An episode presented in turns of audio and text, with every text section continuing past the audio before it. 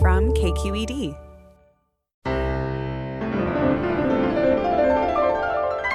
From KQED Arts, I'm Cy Musiker with The Do List. And I'm Nina Thorsen, one of the producers here at KQED Radio. Wow, it feels kind of different to be on this side of the control room glass. A lot more power, a lot more fear. Uh, let's open with some music by a pianist with mad skills.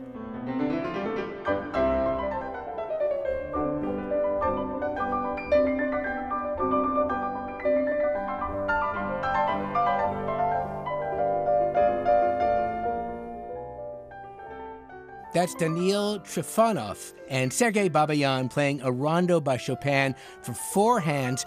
And this is a, terrific pairing, uh, two Moscow born pianists of enormous technique.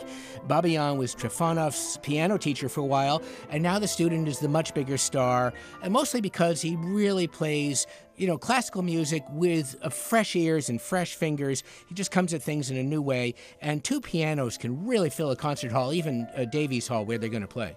Yeah, you might think an evening of piano duets sounds like an excessively genteel drawing room scene in some minor 18th century novel, but these guys can really fill up the room with sound. And it kind of reminded me of this terrifying movie from my childhood. Oh, yeah. The 5,000 Fingers of Dr. T about an army of kids being held captive and forced to practice scales over and over. well, I don't know what Daniil's practice schedule is like, but it must be pretty rigorous because this guy has been on the fast track. He won first prize at both the Tchaikovsky and Rubinstein competitions when he was only 20, and he's still really young. He's turning 27 next month. Yeah, and kind of sexy as well.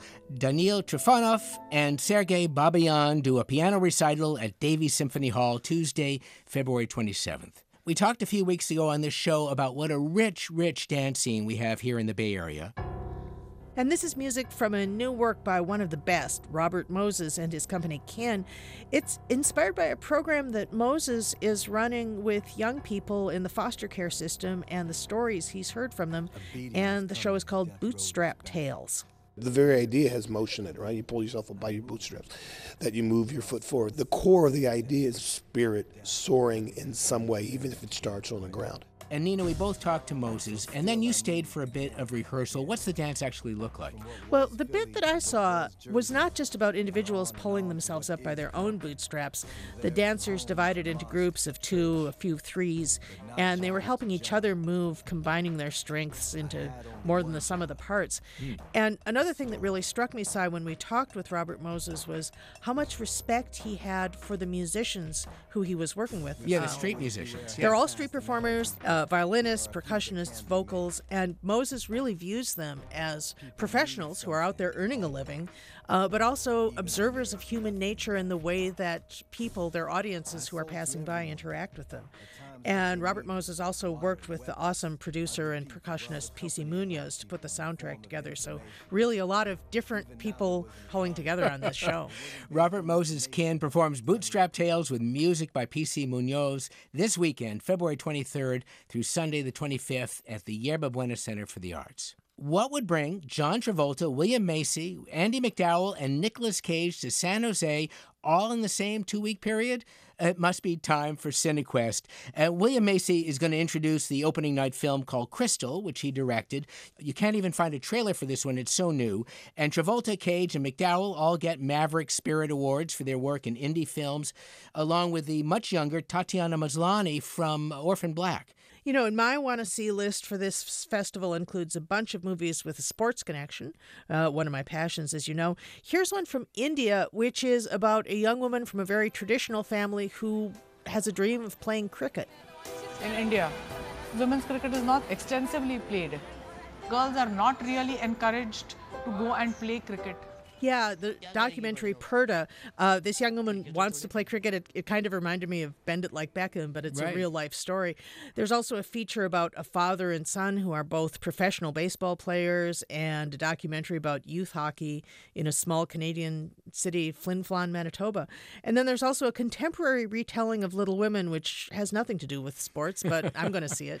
And the documentaries were also what caught my interest, including From Baghdad to the Bay. This is Aaron Palmquist's portrait portrait of an Iraqi man, Ghazwan al Sharif.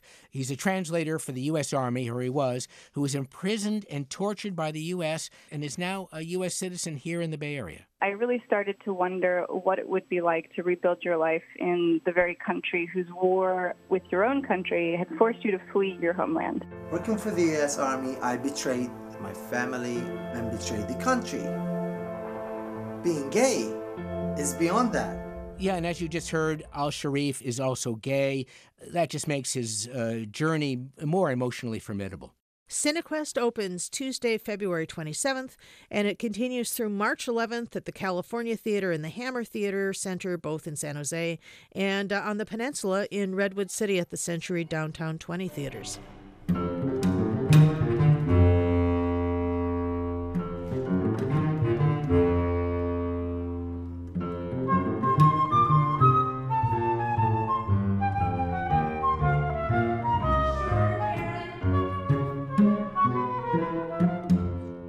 That's a rehearsal for Death of a Playboy. It's a new opera by Brian Rosen, which is getting a partially staged production by West Edge Opera, working with the chamber group Earplay Ensemble. And it's part of a mini fest called Opera Snapshot. And yes, there really is singing in that, but they were just doing a, a music rehearsal. The company, uh, West Edge Opera, is going to showcase five different operas or long scenes from each by West Coast composers, including Rosen's Playboy, really about a former playmate charged with eulogizing Hefner, who she's just come to hate. There's also The Last Tycoon by Cyril Deaconoff. It's based on an F. Scott Fitzgerald novel, and that rarest of operas one by a woman. This is Catherine Saxon's 452 Jamestown Place about a woman with multiple personalities.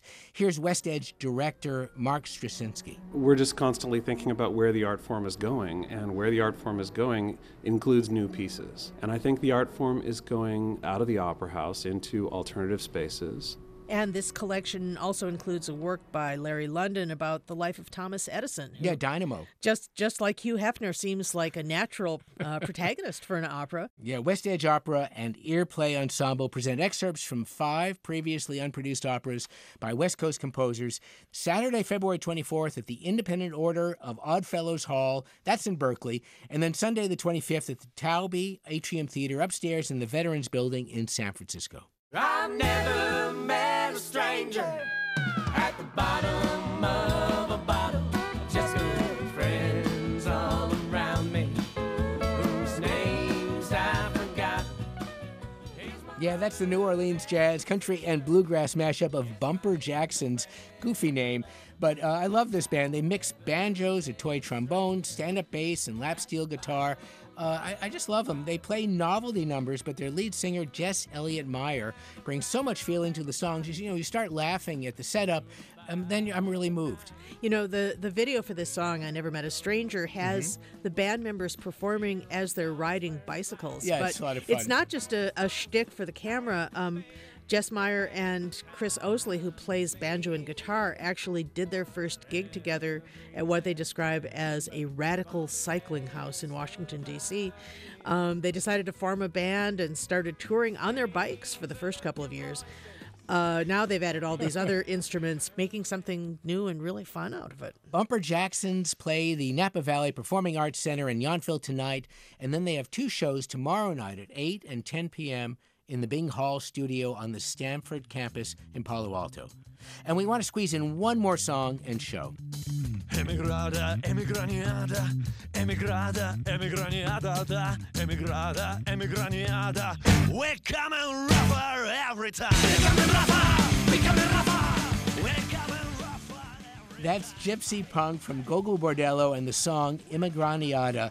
And Gogol is led by Eugene Hutz, uh, born in Ukraine and certainly not shy about his advocacy for more, not less, legal immigration to the U.S. And that's, in fact, well before President Trump was elected. You know, I found this great profile of Eugene Hutz in Forbes. He came from Ukraine to Vermont as a teenage asylum seeker, and then he ended up working as a world music DJ in a Bulgarian bar in Manhattan. then he started acting, and he actually co starred with Elijah Wood in the film version of Everything is Illuminated. So it's just your typical boy comes to America story, I guess. Yeah, Gogol Bordello plays the Senator Theater in Chico on Saturday the 24th and the Catalyst in Santa Cruz on Monday the 26th. And those shows are your best chance to catch them because they're two shows at the Fillmore on February 27th and 28th are sold out. And we have time for shout outs. I'm going to go first, uh, Nina. Blessed unrest is a phrase coined by Bay Area entrepreneur Paul Hawken to describe the international movement for environmental and social justice. It's also the title of a day long set of performances and recruiting of volunteers by groups working at the intersection of art and social change. That's February 24th, Saturday at Counterpulse in the Tenderloin. Not free, but cheap to attend. And I have a quick shout out to a show at the San Francisco Art Institute at Fort Mason. This is a revival of a 1981 installation by the great sound artist Bill Fontana called Landscape Sculpture with Foghorns. It's there through April 22nd, and it is totally free, so check it out. You'll never look at or, or listen to, I guess, fog in quite the same way. Thanks so much, Nina Thorsen, for co hosting the show. Oh, thanks for having me, Cy. I'm off to a very important cultural event now, the first game of spring training in Mesa, Arizona, where the A's are hosting the Angels. Let's go, Oakland. Yes, we post details on the shows we've mentioned at kqed.org slash arts. And don't forget to sign up for our podcast. There's always fun stuff we can't fit on the air. Nina, how do we follow you on social? At N I N A K Q E D. I'm Cy Musiker. Follow me on Twitter at Cyrus KQED.